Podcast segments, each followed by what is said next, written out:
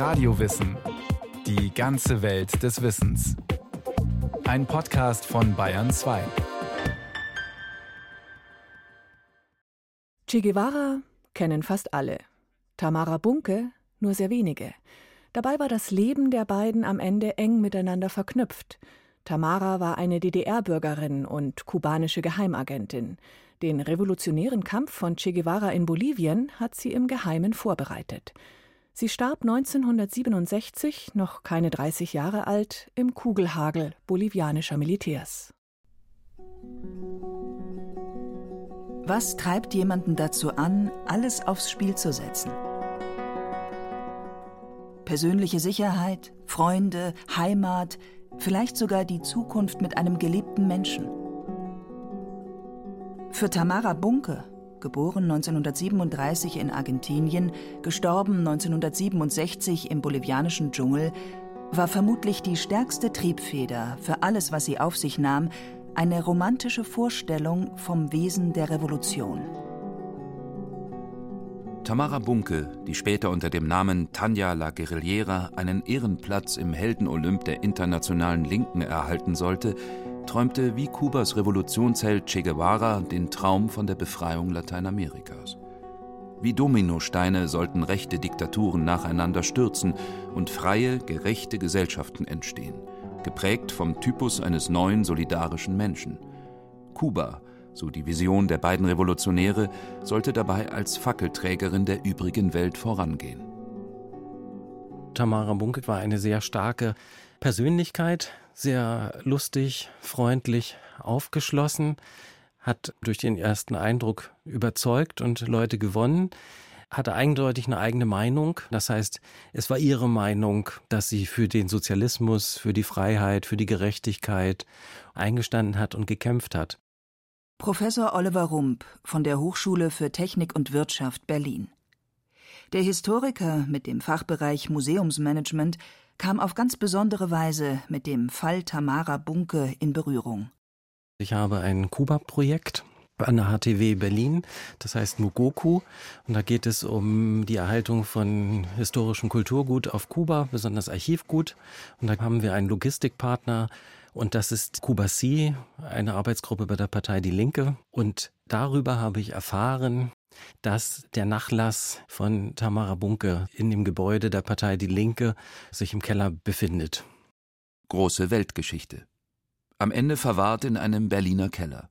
Doch dort sollte der Nachlass der deutsch-argentinischen Revolutionären nicht bleiben.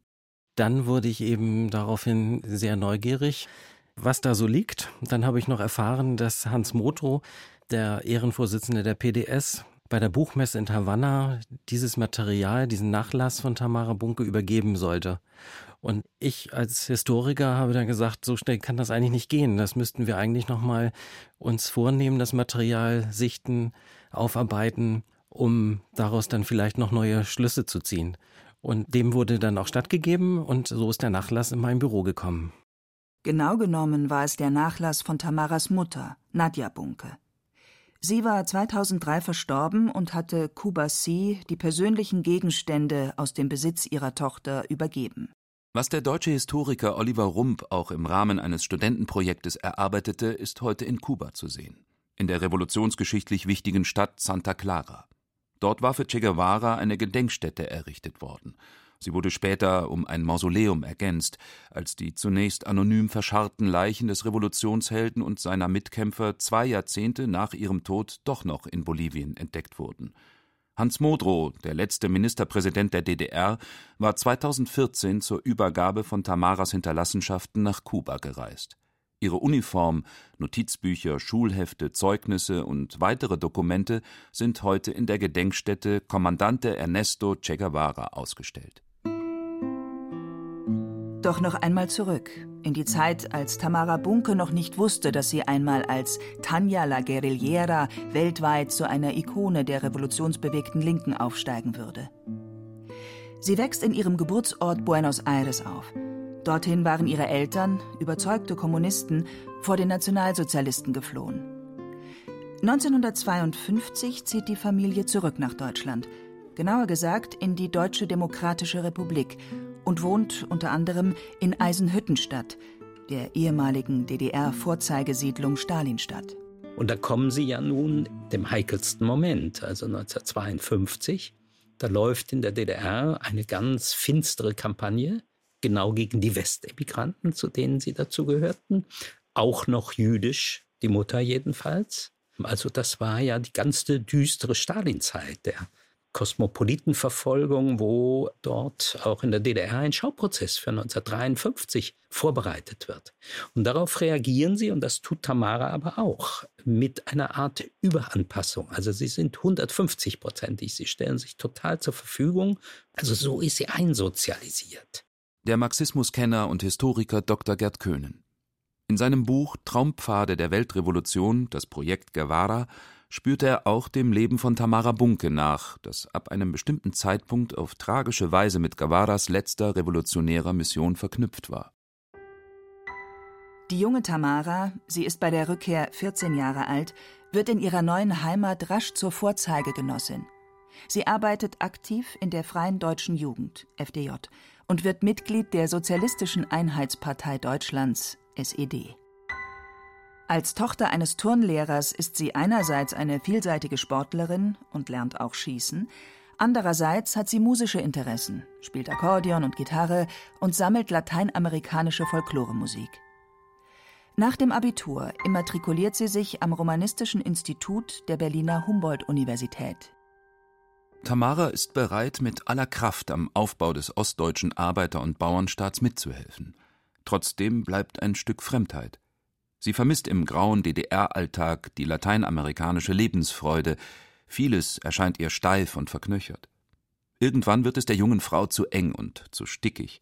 Sie will zurück in ihre argentinische Heimat, aber ihr Ausreiseantrag wird zunächst abgelehnt. Doch eine schicksalhafte Begegnung steht ihr bevor. Dann kommt eben dieser Besuch von Guevara, noch als Industrieminister hauptsächlich, im Jahr 1960 in der DDR, und da ist sie seine Übersetzerin, da begibt sie sich in ein Gefolge von ihm. Den nahm sie schon ernst und sagte, als sie hörte, wo sie herkam, du kommst aus Argentinien und so, willst du nicht irgendwie unserer kontinentalen Revolution anschließen? Ja, und das hat sie natürlich dann wirklich elektrisiert. Jetzt steht für Tamara endgültig fest, sie wird nicht länger in der DDR bleiben. Doch sie kann nicht einfach das Land verlassen. Trotzdem schafft sie es, über eher dubiose Umwege, an Bord eines Flugzeuges nach Havanna zu gelangen und dort den Platz einzunehmen, der eigentlich für ein Mitglied des kubanischen Nationalballetts bestimmt war, das zu diesem Zeitpunkt in der DDR gastierte. Ich glaube, da war ein gutes Stück Eigenmächtigkeit bei ihr drin. Ich habe ja auch mit Mischa Wolf, also dem Chef des Auslandsgeheimdienstes der DDR, noch sprechen können. Und es war ja Tatsache, dass dann der DDR-Geheimdienst schon versucht hatte, sie für eine Agentenkarriere in Lateinamerika zu gewinnen. Mit falschen Papieren und sie dann, das war der Plan, sie in die USA einzuschleusen, in die exilkubanischen Communities dort. Mit ihrer Ausreise schafft Tamara Fakten. Die 23-Jährige trifft im Mai 1961 auf der Karibikinsel ein und stürzt sich kopfüber in ihr neues revolutionäres Leben. Erst rund 2 Jahre zuvor hat Fidel Castro die Macht übernommen. Vieles ist noch im Auf- und Umbruch. Tamara engagiert sich bei der Zuckerrohrernte, bei der Arbeit in den Parteikomitees, beim Internationalen Studentenbund und als Dolmetscherin. Nächtelang diskutiert sie mit ihren neuen Bekannten. Ich habe ja auch eine ihrer kubanischen Freundinnen sprechen können, die sagte, die hat uns überhaupt erst den Marxismus-Leninismus beigebracht. Wir hatten doch davon gar keine Ahnung. Schließlich wird sie in die revolutionäre Miliz Kubas aufgenommen und trägt von nun an stolz Uniform. Ihren in der DDR zurückgebliebenen Eltern schreibt sie mitten in der Kuba-Krise 1962 voller Begeisterung, es gebe nichts Schöneres, als sich dort zu befinden, wo der revolutionäre Kampf am härtesten sei. Tamara nimmt ihr Sprachenstudium wieder auf, macht erste journalistische Erfahrungen und steht überall dort zur Verfügung, wo Organisationstalent und Entschlossenheit gebraucht werden. Diese Qualitäten sind auch beim kubanischen Geheimdienst gefragt. Dann kam sie eben dort wieder in das Umfeld von Guevara und über Feste der argentinischen Landsmannschaften und so. Er hat wohl auch durchaus von sich aus die Idee gehabt, sie zu rekrutieren, denn Che war seinerseits auf dem Absprung. Der Argentinier Che Guevara, der Seite an Seite mit Fidel Castro gekämpft hat, nimmt bereits Kurs auf das nächste Etappenziel des Projekts Weltrevolution. Es liegt im Herzen von Afrika, im Kongo. Doch hier wird er scheitern und dann seinen alten Traum von der Befreiung ganz Lateinamerikas wieder aufleben lassen. Für Guevara gab es dieses romantische Projekt, er selbst wird sozusagen das Feuer einer Weltrevolution anstecken und wenn dann nicht in Afrika, dann eben im Herzen von Lateinamerika. Und das war ein Projekt meines Erachtens, für das Tamara Feuer und Flamme war. Tamara soll helfen, Guevaras nächstes großes revolutionäres Projekt mit vorzubereiten. Als künftige Agentin durchläuft sie zunächst eine umfassende Grundausbildung. Sie übt den Umgang mit Funkgeräten, mit toten Briefkästen, das Abschütteln von Verfolgern. Schnell wird klar, Tamara ist für hohe Aufgaben geeignet. Für allerhöchste sogar. Ausgebildet wird sie von dem afrokubanischen Geheimdienstoffizier Ulises Estrada. Er ist der Grund dafür, dass die sonst so disziplinierte junge Frau ausnahmsweise gegen einen Befehl verstößt. Sie und der verheiratete Familienvater Estrada werden ein Liebespaar. Doch intime Beziehungen sind im Geheimdienst untersagt. Die Affäre hat Konsequenzen. Estrada muss Tamaras weitere Ausbildung an einen anderen Offizier abgeben. Er darf sie weder zur Schulung nach Prag noch nach Bolivien begleiten, wo Guevara nun die nächste Revolution starten will. Die Trennung ist offenbar für beide hart. Tamara soll unter falscher Identität in Bolivien ein konspiratives Netzwerk aufbauen. Von Prag aus reist sie in mehrere europäische Städte, um verschiedene Identitäten auszuprobieren.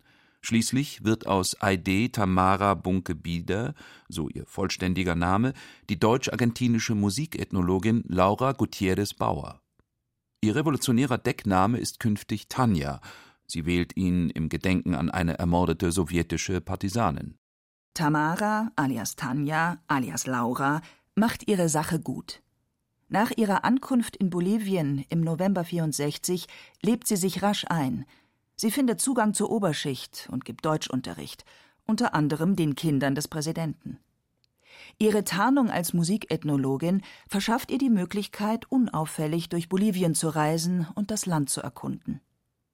Um ihre Einbürgerung zu erleichtern, heiratet sie einen bolivianischen Studenten, dem sie kurz darauf ein Stipendium in Bulgarien besorgt, um sich später wieder von ihm scheiden zu lassen. So routiniert und versiert ihr Agentenleben im Nachhinein auch wirkt, die beiden Jahre undercover in Bolivien sind gleichzeitig auch Jahre der Einsamkeit und der ständigen Angst vor Entdeckung. Fast ein Jahr lang hat sie keinen Kontakt zu Kuba. Endlich, im Jahr 1966, ist die Zeit der Isolation vorbei. Che Guevara gibt grünes Licht und Tanja beginnt mit der unmittelbaren Vorbereitung des Guerillakampfes. Sie mietet Häuser als Lagerräume und Übernachtungsmöglichkeit an, kauft Waffen und Proviant ein und empfängt die ersten freiwilligen Kämpfer. Im November trifft dann auch Che Guevara ein, der mit Hilfe kubanischer Geheimdienstexperten sein äußeres Erscheinungsbild völlig verändert hat. Doch Bolivien ist nicht Kuba. Es gibt keine Landbevölkerung, die nur darauf gewartet hat, von dem berühmten Revolutionshelden befreit zu werden. Und der Moskau-kritische Guevara hat auch nicht die Unterstützung der linientreuen bolivianischen Kommunisten. Das hat ja mit zum Scheitern der Guevara-Operation beigetragen, dass auch die eingesessene bolivianische KP mit absolutem Misstrauen betrachtet hat auf der sowjetischen Linie, was dort der Che für Leute zusammenholt. Sie wussten ja gar nichts darüber. Tanja bringt auch Besucher ins Dschungellager. Sie sollen für Guevara in Europa Solidaritätskampagnen organisieren. Einer von ihnen ist der kommunistische Philosophiestudent Régis Debray. Als er mit Tanja und einem weiteren Gast im Lager ankommt, ist Guevara unterwegs zu einer mehrwöchigen Erkundungstour. Tanja beschließt zu bleiben und auf seine Rückkehr zu warten. Eine Entscheidung, die Guevara später scharf kritisiert. Denn nun sind die Rebellen ohne jeden Kontakt nach außen. Inzwischen gibt es Auflösungstendenzen. Deserteure setzen sich ab und verraten dem bolivianischen Militär wichtige Details. Immer enger wird die schrumpfende Truppe eingekreist. Was der Kommandante erst jetzt erfährt: Tanja hat vor der letzten Fahrt ins Rebellencamp in der Kleinstadt Camiri ihren Jeep zurückgelassen und in ihm wichtige Unterlagen und Adressen. Als das bolivianische Militär das Fahrzeug entdeckt, dauert es nicht lange und Tanja ist enttarnt. In seinem berühmten bolivianischen Tagebuch hält Che resigniert fest: 2 Jahre Vorbereitungsarbeit waren nun letztlich umsonst. Doch wie ist es zu erklären, dass Tanja offenbar alle Sicherheitsvorschriften missachtet hat? Ist es wirklich vorstellbar, dass eine Top-Agentin in ihrem Auto überlebenswichtige Informationen einfach vergisst? Wild wuchernde Spekulationen ranken sich um diese Frage. Sie sei in Wirklichkeit eine Mehrfachagentin gewesen, lautet eine davon, und der sowjetische KGB habe sie gezwungen, Ches Projekt scheitern zu lassen. Sie sei todkrank gewesen, so eine weitere These, und habe deshalb, bewusst oder unbewusst, ihren Tod herbeigesehnt. Der Historiker Gerd Koenen glaubt an eine andere Version. Sie hielt die ganze Rolle in La Paz, wo sie eben immer mit einer Maske von Society Girl auftreten musste. Das hielt sie meines Erachtens nicht aus. Sie hat im Grunde diese Doppelrolle, in die sie da gedrängt werden sollte, nicht ertragen. Und insofern glaube ich, dass es eine befehlswidrige, spontane Tat war, dass sie da runtergefahren ist und versucht hat, selber zur Guerilla hinzukommen. Trotzdem halten sich, befeuert durch Filme und Bücher, bis heute hartnäckig Gerüchte, Tanja und Che seien auch privat ein Paar gewesen. Gestreut wurden sie vermutlich auch von der CIA. Für Gerd Koenen eine abwegige Spekulation. Nein, im Gegenteil. Che lebte in der schweißigen Welt seiner Männerwelt und hatte dann noch in Kuba seine Kinder und seine Frau, aber das war nur so ein Außenpunkt. Also er war absolut jemand, der im Feldlager unter Männern lebte, und das störte sie doch einfach. Sie brachte doch natürlich auch die innere Stabilität der Truppe durcheinander. Aber das ist dann eben die melancholische Seite der Sache, dass sie da gar nicht reinpasste. Ja. Seit der Entdeckung von Tanjas Jeep gibt es für sie kein Zurück. Sie muss mit der Truppe weiterziehen. Die tagelangen Märsche erschöpfen sie. Ihre Ausrüstung ist unzulänglich. In den zu großen Stiefeln läuft sie sich die Füße blutig. Sie wollte selber dabei sein und konnte dann auch nicht mehr raus. Und Che hat sie dann ja im Grunde auch, indem er sie zur Nachhut der Unzuverlässigen geordnet hat, dann, zumal sie schon sehr schnell bei diesen Gewaltmärschen, die die gemacht haben, nicht so mithalten konnte, hat sie im Grunde degradiert auch. Das muss man sehen. Vermutlich wissen sowohl Che als auch Tanja, dass das Unternehmen gescheitert ist. Und insofern glich das Ganze zunehmend einem Todesmarsch in das sichere Verderben. Und das macht auch für mich das Pathos dieser ganzen Geschichte aus, warum es so ein lateinamerikanisches Epos ist. Es gibt so eine Art der heroischen Vergeblichkeit. Ja. Man schaut dem Tod ins Auge und setzt irgendwie darauf, dass man Anschluss findet an irgendwelche anderen Kräfte, aber die gab es da ja gar nicht. Das Ende kommt in Etappen. Ein Bauer verrät die Nachhut an das bolivianische Militär. Am 31. August 1967 ist es soweit. Als die Rebellen den Rio Grande durchwaten, werden sie von Kugeln durchsiebt. Einige der Guerilleros sind sofort tot, andere verwundet. Auch Tanja wird tödlich getroffen. Ihr Körper wird vom Fluss davongetrieben und Tage später gefunden.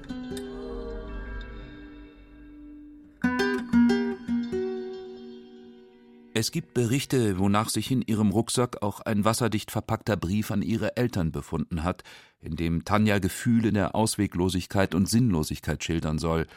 Ob das Schreiben tatsächlich existiert hat, bleibt offen. Tamara Bunke wusste womöglich am Ende nicht mehr, wofür sie eigentlich kämpfte. Sie verlor sich selbst. Che Guevara stirbt wenige Wochen später. Auch seine Einheit muss sich Anfang Oktober dem bolivianischen Militär ergeben. Der einstige Revolutionsheld wird wenige Stunden später exekutiert.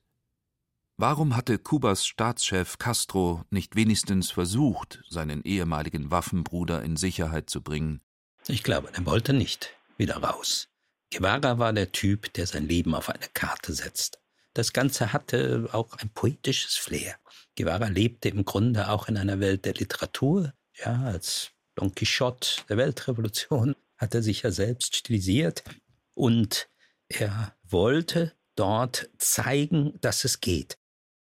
In der DDR wird die Nachricht von Tanjas Tod erst einmal verschwiegen. Doch ihre Mutter Nadja Bunke kämpft unermüdlich für das Gedenken an ihre Tochter. Sie erreicht, dass eine Todesanzeige erscheint und eine Trauerfeier stattfindet. Und sie schreibt ein Buch, zusammen mit Tanjas ehemaligem Freund Ulises Estrada. Irgendwann muss Ostberlin nachgeben und die Tote, zumindest posthum, zur Heldin aufwerten, wenn auch zu einer ungeliebten und schwierigen. Ganz anders auf Kuba. Je länger Che tot ist, desto mehr wird er glorifiziert und mit ihm auch Tanja. Es war Castro, der dann sozusagen das Erbe aufgenommen hat, der dann 68 verkündete nach Che's Tod, wenn ihr zu den jungen Menschen auf Kuba, wenn ihr wissen wollt, wie der neue Mensch aussieht, dann schaut auf Guevara. Und in dieses Gruppenbild der Guerilleros, das dann sozusagen heroisch aufgemacht wurde, da passte sie natürlich ganz perfekt rein. Ein weibliches Gesicht, Tania la Guerrillera, die sozusagen zur Rechten des Che in Santa Clara, eben im Mausoleum, liegt und so. Also Gruppenbild mit Dame. Die Geschichte der Dame ist aber in Wirklichkeit wohl eher die tragische Geschichte einer jungen Frau, die aus diesem Enge der DDR raus wollte, die zurück auch zu ihren lateinamerikanischen Wurzeln wollte, die ganz von dieser Romantik auch durchaus der kubanischen Revolution und der weltrevolutionären Mission, die man da nochmal hatte, angesprochen war und dann aber eigentlich in diesem ganzen Projekt, diesem Che Guevara-Projekt eben nur eine ziemlich dienende und letztlich für sie selbst bittere Rolle gespielt hat. Die Rolle einer Guerillera, die einen hohen Preis für ihren Traum von Freiheit und von einer gerechten Welt bezahlte.